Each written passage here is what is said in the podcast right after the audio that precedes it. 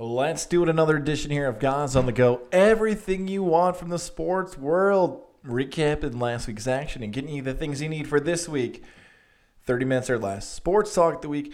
And it comes to you thanks to our great partners, Mohawk Honda. The selection is always king in Mohawk Honda. You're trading your vehicle, it's worth the drive to Freeman's Bridge Road in Glenville to work with my guy, Greg Johnson. I think my guy Cam McKinnon was at the Yankee game recently. Shout out to him, man. So many people, we're going to get to the Yankees here in a bit but so many people supporting local programs, local teams, and local people. Now you can be a part of Mohawk Honda like I've been, driving around my pie in the capital region, the best vehicle I've ever had. The most important part about it, I worked with people that I could trust. How many times have you heard that horror story of people that, oh, I got this deal, I got that, you got nothing back in return that you needed? That's not going to happen when you work with Mohawk Honda and the crew there right in Glenville. Check out their stuff on social media and more to find out what you're looking for. Trade in your vehicle, get back what you need, or find the best ride of your life like I did. Mohawk Honda, where they always go out of their way to please you. And our friends over at Johnstone Supply in Troy. Fall is officially here, and that means changes are coming to your home. Does your furnace need a new control board or a blower motor? Are you looking for an upgrade for your heating system to a new energy efficient ECM furnace? Or low temperature ductless system, Johnstone Supply in Troy can make that happen for you. And if you got questions exactly what that is, stop in and talk to their friendly staff. Johnstone Supply in Troy is going to make sure your home is heated properly for that colder weather on the way this fall. Family owned and operated business. Johnstone Supply in Troy has been helping upstate New York residents for decades. 6th Avenue in Troy, as we always like to say, right near that very popular barbecue place that upstate New York people know all about. And whether it's finding the right filter or the nozzle or making your home heated efficiently for the new weather, Johnstone Supply and Troy staff can help you answer any questions you have in store. From George to Tom to Kevin James, the staff is looking forward to seeing you.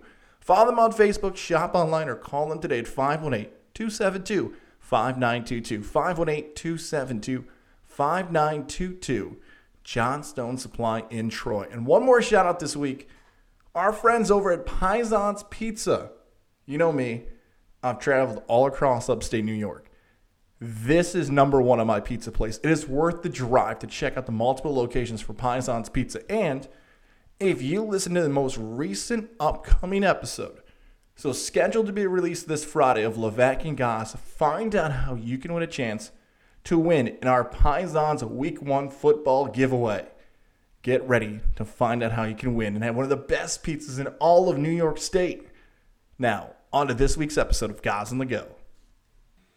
Let's lead off with the captain. Number two, Derek Jeter. Number two. All right, it's not exactly Bob Sheppard there, but for Yankee fans, please do not think I'm hating on the captain or DJ Derek Jeter. But this is also not going to be a love affair for the next five minutes for my Take here about how great of a baseball player Derek Jeter was and where does he rank amongst all-time great shorts. We're not going. I'm not going to do that. You've heard that for 20 years. What is the next five minutes of me telling you how great Derek Jeter was is going to help you? You've already got your mind made up. If you're a Jeter hater, you're going to point to the analytics and the metrics and say he's an overrated defensive shortstop. That's what the numbers will tell you. If you actually lived through the 90s and saw the plays that he made, you know what he meant for the Yankee dynasty and everything else. You either loved him if you're a Yankee fan, you respected him if you're a baseball fan, or you're just a Jeter hater. I can't do anything in the next four minutes to prove anything different to that. But I will say this the Derek Jeter Hall of Fame day this past Wednesday felt very much like real estate. And of course, that real estate term, what are the three big rules of real estate? Location, location, and location. That's what it felt like for Derek Jeter's induction into Cooperstown in the Hall of Fame. Where were you? Now, if you were in Cooperstown, it's an amazing moment, something you're never going to forget as an all time Yankee fan. You got to see your guy go into the Hall of Fame, and that is incredible. If you are in New York, whether it be Syracuse to Albany to Glens Falls to Lake George, and you've been a Yankee fan your whole life, you might have watched the ceremony on MLB Network, and you loved seeing your guy get in. So if you're a New York sports fan, you loved the moment if you were at Cooperstown, it may be something you never forget as a sports fan, seeing him and getting dunked into Cooperstown. But if you're a fan in like St. Louis or Florida or anywhere that's not really baseball territory or even Yankee territory. I know they're a worldwide brand. Not a lot of people outside of New York cared about Wednesday. And that's, again, not hating, just being honest about it. Go look at the lead stories on ESPN and national sports websites. It wasn't the talk of Derek Jeter getting inducted because it was randomly on a Wednesday afternoon in the middle of the fall. And you could tell me why they had to do that and COVID protocols and the 2020 to 2021 class and everything. Look, you could give me all the reasons as to why it was a Wednesday afternoon. I get that. But on a national overall talking point, we all knew Derek Jeter was getting in. Didn't matter if it was 2020, 2021, or whatever. Everyone knew Derek Jeter was going to be a Hall of Famer. This wasn't a shock. This wasn't an upset. Nothing miraculous or incredible happened. I saw some people on Twitter calling it the greatest Hall of Fame speech ever. Are you just looking for a story? If you were there, incredible. Guys like Michael Jordan and Patrick Ewing and the legendary Yankees were in attendance. If you got to grab a picture with them or do a story or something cool, maybe you bumped them in Cooperstown, making those memories is something you'll never forget. If you got to follow your favorite player from the days as an Albany Colony Yankee all the way to Cooperstown, that's something that's really cool about sports. But people who lived outside of New York didn't find Wednesday that important. They all knew he'd be a Hall of Famer, and you didn't have a primetime event around it. You made it in the afternoon. Jeter's a Hall of Famer. His legacy will be in Cooperstown forever. But it definitely was a location, location, location legacy of how we'll remember his induction. As for Jeter's team he played his entire career for, the New York Yankees 2021 version, now's not the time for me to pile on. Yankee fans, it's been a rough 10 games. The team went 2 and 8. The Toronto Blue Jays got hot. The Blue Jays, when we're taping this, are up two runs in the ninth. And if the Yankees win at the bottom of the ninth, then you can tell me, guys, you should have waited. You gave up on this Yankee team. I think it's better if I just tape it now and you find out exactly what happens at the end of that game. But the Blue Jays got hot. The Yankees are starting to fall off. I saw my pal Levac, and we'll touch more on this in the Levac and Goz show. Make sure to download, subscribe, rate, and review the Levac and Goz show. About how Yankee fans feel about where Gerrit Cole might be for the rest of the season and how this team's going to piece together. Look, what really is going to happen for this New York Yankee team is the playoffs are going to start September 24th rather than October. The final single digit games of the season for the New York Yankees are the Toronto Blue Jays and the Boston Red Sox. That's how the season's going to end. So there's your real playoff stretch. If Toronto stays at this pace, if Boston continues to stay tight with the Yankees, the Yankees are going to be able to control their own destiny. And if they blow games at the end of September, they have no one to blame but themselves. They had the lead. I've seen a lot of Yankees saying, why did you take the contributors out of the lineup and put the superstars back in? Interpret that comment as you will. I joked around two weeks ago. I thought the Yankees might have peaked too soon, and maybe that's coming to fruition now. But I'm not concerned about the Yankees. I'll tell you this until I see the Yankees fall off. Talent should take over. Top to bottom, stack up the New York Yankees starting nine and some guys on their bench in their starting rotation against flat out what Boston has and what Toronto has, and I'm not even factoring in Seattle because they choked away games they needed, and until they can prove to me that they can do it, I'm not going to believe in the M's. The Yankees still have the talent, the Yankees have the pitching, and the Yankees have the ultimate equalizer in the home run hits. So that's what I need, and I'll take that every single time with the Yankees. You were telling me when the games matter the most, the Bronx is going to be going wild, and they got to take down Boston and Toronto. I believe in New York. Back in June and July, didn't feel the same way I did about this team come August and now September. But Yankee fan, that's the truth of this now. This slow stretch, this losing streak just means the playoffs and when the meaningful games for this season will really start on those final single digit games remaining of the season on September 24th. Hopefully, you're old enough to remember the old Chappelle show sketch on Comedy Central that was called When Keeping It Real Goes Wrong. And it was about the character just going over the top to keep it real, and so many people get so upset about them doing that. Unfortunately, in their traditional media setup of a newspaper, radio, television, it's hit a point over the last really four to five years that if you say something that someone disagrees with, they just put their hands over their ears and don't want to hear it and just want to hear their opinion. And I get podcasts maybe have been in that spot more than ever before because if someone disagrees with your take, you just put on a different podcast. If I guess radio and all that other stuff fits that same thing. If you don't like what someone says, now you can find anybody to agree with you and don't want to get into certain conversations about politics, religion, race, or anything else it might be. But there is no other way for me to view what's happened involving the defensive player of the year, TJ Watt and how differently the media has treated him compared to black players. This is simple as race. And I hate even like using it. It's the first time in the history of this podcast I've had to talk about race. But is there anything different? I always wanted to do a segment on 104.5. The team in the Le Batard show flirts with this sometimes called What If They Were Black? And TJ Watt, let's play that game. What if TJ Watt was black? We actually have examples of this. Remember when Le'Veon Bell for the Pittsburgh Steelers was holding out? And Le'Veon Bell was a cancer to the team, and he was cheating his teammates out of it. His offensive line didn't want to block for him. He was a bad person, a bad guy, because he wanted his money. And he eventually got his money from the New York Jets. He's never really been the running back that lived up to the hype, but Le'Veon Bell got paid. But he was a horrible person for doing that.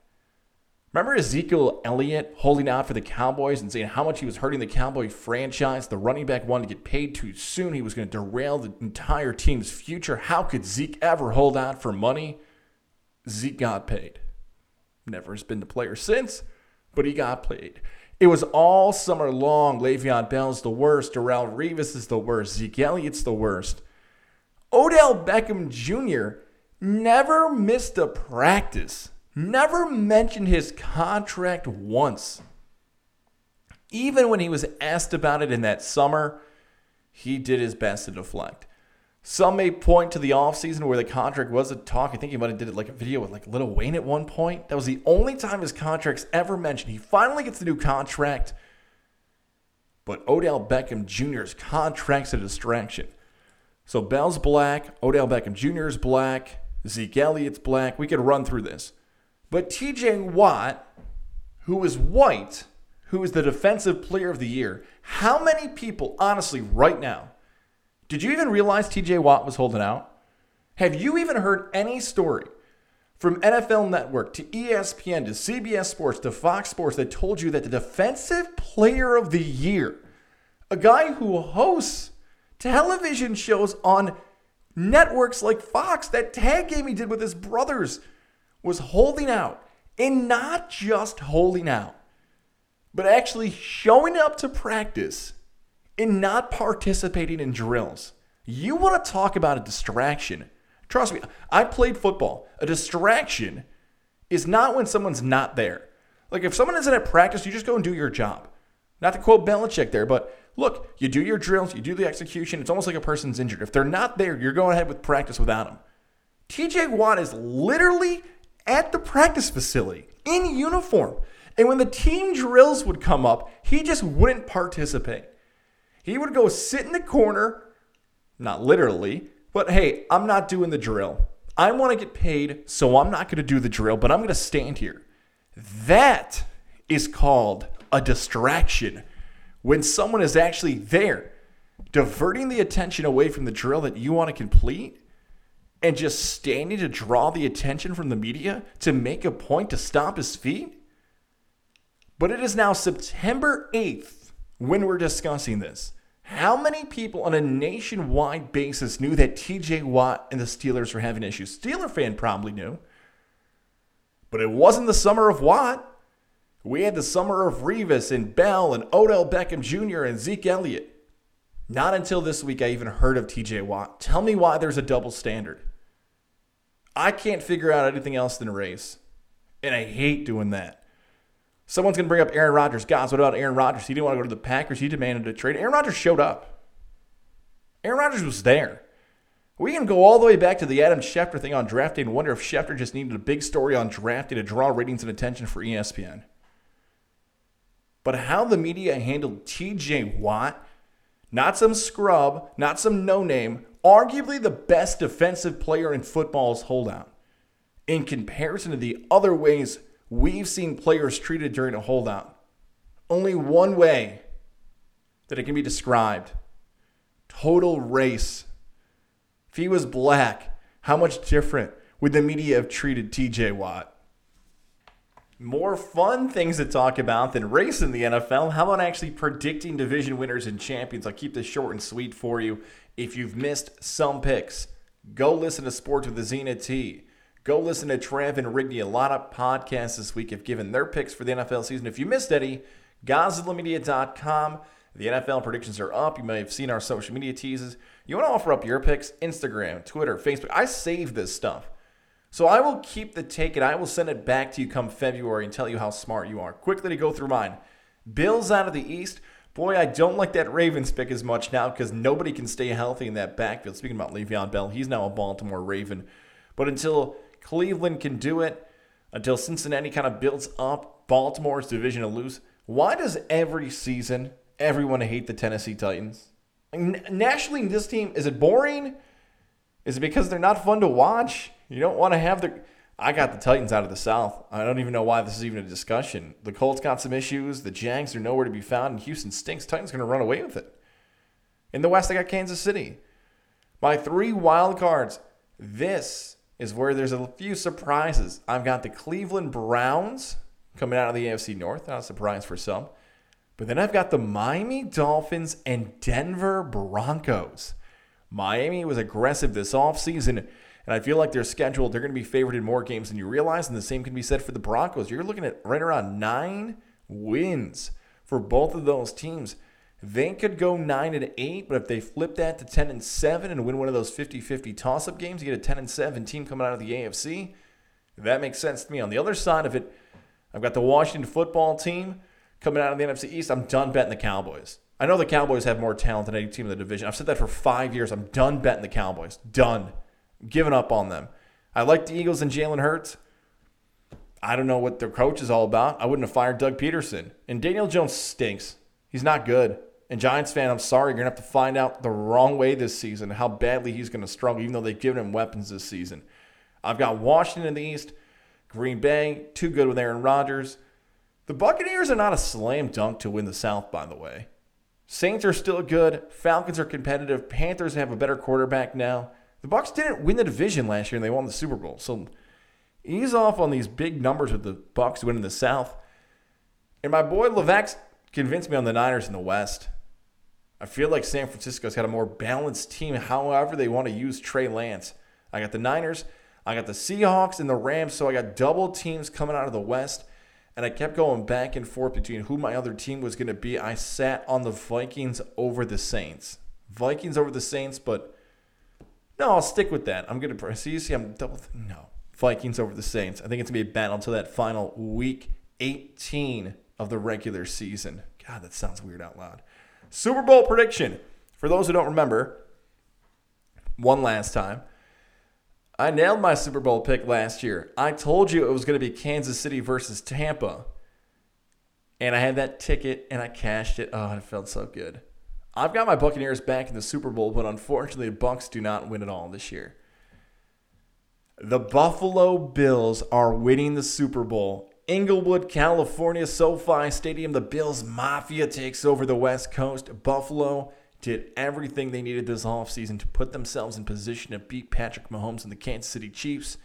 Their division is lined up where they can do it. Balanced attack. Buffalo.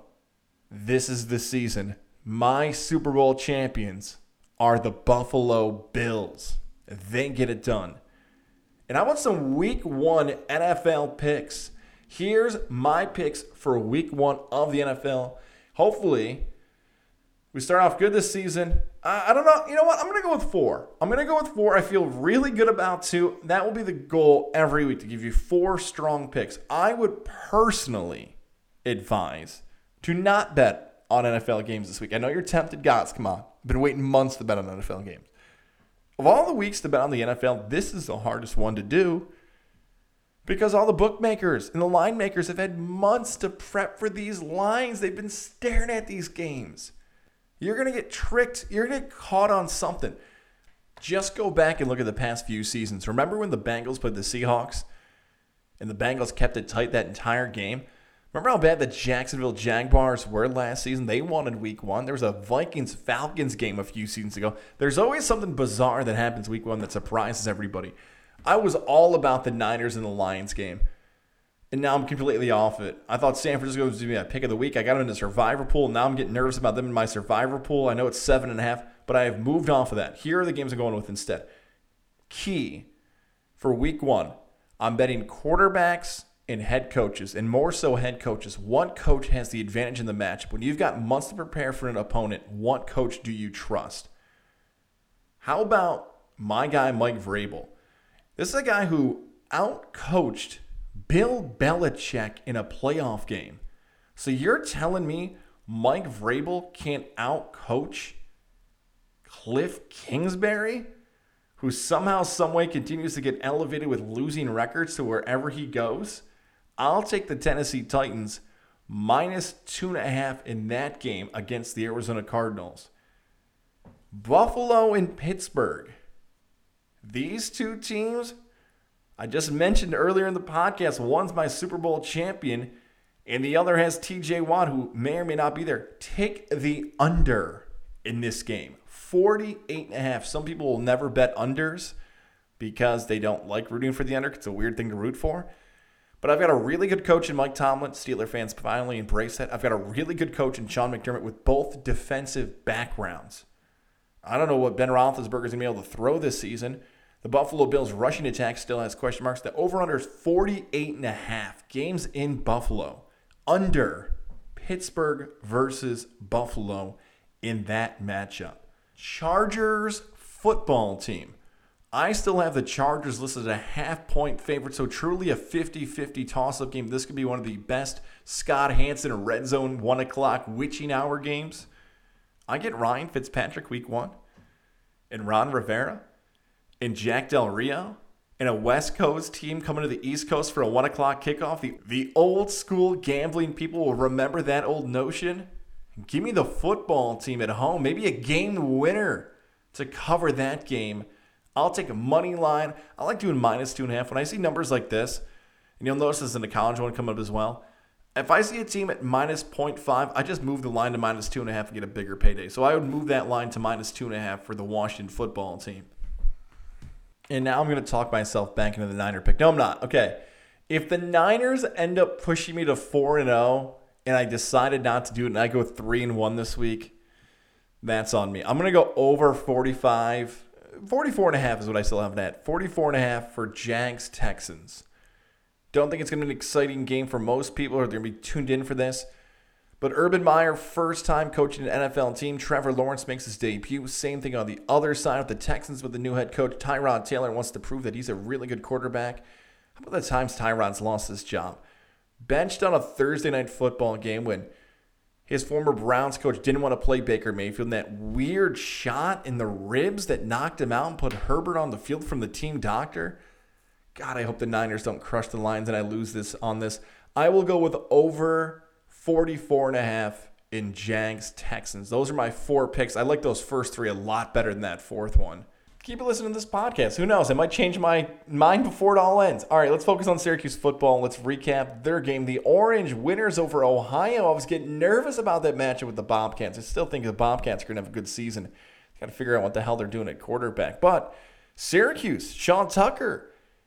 Look, Sean Tucker had a really good game. I'm not the biggest Sean Tucker fan in the world. I thought he was just the guy who needed to carry the football last season for Syracuse because they were just crushed with injuries. I got a little frustrated when I saw the local Syracuse.com article that was already calling for Sean Tucker to wear 44. Knock it off. Knock it off. They beat Ohio and they had one win last season. That guy's not going to wear 44 in 2021. Maybe he's got a chance to wear it if Syracuse continues to play well and he lives up to it, but stop it. Beating Ohio and winning one game and calling for 44 to come back. Anyways, he was really good. Best game the Syracuse Orange offensive line has played in three years. Great up front. Nice job across the board for Syracuse. They get Rutgers in the Carrier Dome this week. Should be a really good game. Tommy DeVito on the wide receivers. Got to get on pace a little bit, step up. Rutgers and Syracuse are pretty even. I know Rutgers on a national perspective gets I can say it gets shit on a lot because they played against really tough competition. Greg Schiano is back running the show there for Rutgers. Should be a great game. Give me Syracuse. Andre Szmyt knocking down a field goal when it matters the most. Syracuse continues to dominate up front. They beat Rutgers 24 to 21, and they'll be back in the Carrier Dome the next week. Deuce Chestnut, by the way, great performance by the freshman. I'm going to have some more takes on Deuce Chestnut next week after the Orange hopefully step off the Carrier Dome field with a 2 0 record and they prepare for their matchup with the Albany Great Danes. Albany 28 to 6 they fall to North Dakota State. They're in that game in the first half. A big play, broken tackle makes it wide open. They get up by two scores and the Bison just take over from there. Roy Alexander, you want to talk about freshman standout? How about he gets on the board? That's a big touchdown play, and that game goes about close to 70 yards from an Undercuffler pass. No rushing attack, really, for the Great Danes. Stuffed up front. Their offensive line, Carl Milford, the preseason All American, couldn't get it going. Struggles on third downs. 0 for 11 on third downs. But here's the positive for the Great Danes. Whether it's Mark Benson, Coach Gattuso, somebody's got to get credit for the scheduling because it's working out really well for the rest of this season. You play who could end up being the FCS national champions in North Dakota State. You followed that up with a conference game against Rhode Island. So your team has already tested week one and you're playing up to a high level of comp and you're going to bring that against Rhode Island. And then you follow that up with an FBS matchup against an in state team in Syracuse. And you continue to prepare for your CAA opponents. Albany is going to get better this season because they're getting tested this season. Undercuffler in the pocket, pressured. He'll be able to handle that. I like where you Albany's going this season. Interesting to see how they perform against the Rams at Casey Stadium this weekend, but I feel like that North Dakota State game has got them exactly what they need to improve on for the rest of the season. And then we'll see the Great Danes and Orange battle inside the Carrier Dome September 18th. Week one, college football, FBS level. Three biggest takeaways. Keep it short and simple for you. Cincinnati's a lot better than I thought. Desmond Ridder, whew. I compared him in my preseason season preview to Kyle Trask and Joe Burrow, players who are on good teams one season, okay, average, eh, and then got a lot better in next season. That looks like the Cincinnati quarterback and how good he is. The ACC is a conference. My God. Look, Carolina lost in Lane Stadium with Enter and everything else. They just weren't good. They looked terrible in that game. Clemson can't move the football against Georgia. I heard someone compare it to watching a snake eat a mouse and how long it was going to take as it slowly just sucked the life out of Clemson. Hard game to watch, not impressive, but the ACC just flat out didn't look good in either one of those games. Duke got beat by Charlotte. Duke, the Blue Devils, got beat by the Charlotte team that people still wonder whether or not they're FBS or FCS. I'm going to make you look that up. Georgia Tech got beat by Northern Illinois yeah, bad week for the ACC. I love the Pac 12. I like sounding smart because I told you the Pac 12 is going to be the most exciting conference in college football this season. UCLA beats LSU. I know the Tigers had to deal with a lot of things involved in the hurricane, but Chip Kelly's team, again, making me look smart. I had a feeling they're going to be good this season. Sure enough, they showed up and looked really good in that matchup. USC pulled away from San Jose State at the end. I think there's going to be a lot of fun Pac 12 games. Oh, yeah, and by the way, Oregon takes on Ohio State this week as well, so look out for that. I know Cal got beat by Nevada. Arizona got beat by BYU. You know what? No more stalling. Let's see if I can go 8 and 0 on my college football picks. Here we go. 4 and 0 last week. A lot of West Coast action you're going to notice here. Let's start with Stanford at USC. The Cardinal versus the Trojans. I like the under in this game at 52 and a half. Why? Because last week, shout out to Chris Bear Fallica for this stat. Stanford took 27 seconds on average to complete each play.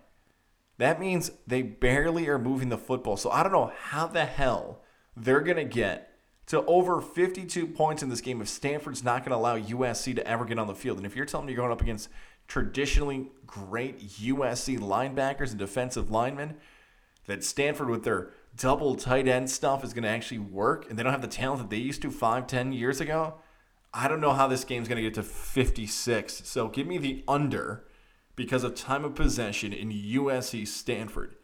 A lot of chaos going on involving this East Carolina South Carolina game. Some lines might still have South Carolina as the favorite. I know Circa Sportsbook, and this has been a talk, that South Carolina opened as the favorite. And so much money went on East Carolina that it swung like five points within 12 hours. And Circa Sportsbook actually went to social media and said, Sorry, I guess you guys didn't like our East Carolina South Carolina line. I've never heard a sportsbook apologize for a line they put out. But sure enough, Circa did that. with all that weird stuff going on, East Carolina now a two and a half point favorite. I'll let the Pirates win by three. I think the hook will pay off for me. So give me East Carolina over South Carolina in that game because of the strange things going on there. I'm going back to the Pac 12 for this game. There's like three other games I keep looking at Pittsburgh, but it's three and a half. I don't want to get hooked there. I think the Panthers could win by three over Tennessee. I kind of want to stay away. That Washington Michigan game is very weird. Washington got beat last week. Michigan looked just fine. That's six and a half. I think I'm going to stay away. But if I had to place a bet, I'd probably put it on the Huskies in that game. I'm going back to the West Coast for this third bet. Arizona State versus UNLV. Sun Devils running Rebels in this one. Arizona State put up 41 points in their first game of the season. UNLV put up 33. Over unders 53 and a half. But the Sun Devils are favored by 33 and a half points. Okay, so walk me through this. How is this game not going to go over? So, if Arizona's a 35 point favorite, they're going to have to score what? 42 to 7 is going to be the final, and they're going to cover with a 42 to 7. So you're telling me if it's 49 to 14, Arizona State still covers, but the over goes screaming over the top. So that's 63, 49 to 14. So they're going to win 35 nothing. So you're telling me UNLV is not going to score in this game? I don't see that happening. I just don't get how it's even going to go under in that game. So I'm going to play the over in UNLV Arizona State because the math is just not making sense to go any other direction. And I like to do a little, little Pac 12 after dark. Why I had a Texas accent to that? I don't know. But that's it. In my number one play this week, the game I'm most excited about, the game I feel the most confident in, Arizona versus San Diego State. You want to talk about movement on this game? I was all excited when I saw Arizona open as a one point favorite. Then the line swung to a half point for San Diego State as the favorite. Now, Arizona, according to most sports books, is listed as a two point favorite over San Diego State. Arizona football is currently tied after Kansas's victory. The Wildcats have the longest consecutive losing streak in college football. They're tied with Old Dominion in that discussion as well. UL Monroe's up there too. But Arizona has not won a game since October 5th, 2019. It's almost been two years since Arizona's won a game. And you're telling me at home, they're going to go out and beat San Diego State. How? San Diego State wins their first game of the season. Here's San Diego State 2016, 11 wins. 2017, 10 wins. 2019, 10 wins. Their running back went over 160 yards in their game. San Diego State's known to pound the football. The talent between San Diego State, who could easily win the Mountain West, and Arizona, who's going to finish in dead last in the Pac 12, is extremely even. So, how is Arizona going to beat San Diego State? And why is Arizona, who hasn't won a game in almost two years, listed as the favorite? That alone should scare me but I feel like it's just name recognition. It's people are more familiar. You're trying to get Joe Public to bite on the bet. I would take San Diego State money line. I would take San Diego State minus six and a half if you can get it. The Aztecs are my favorite play of the weekend. So those are my four picks. Go back, run it back. A lot of West Coast action this week. Goz on the go. Don't forget to listen to Levac and Goz this week. Enjoy the weekend.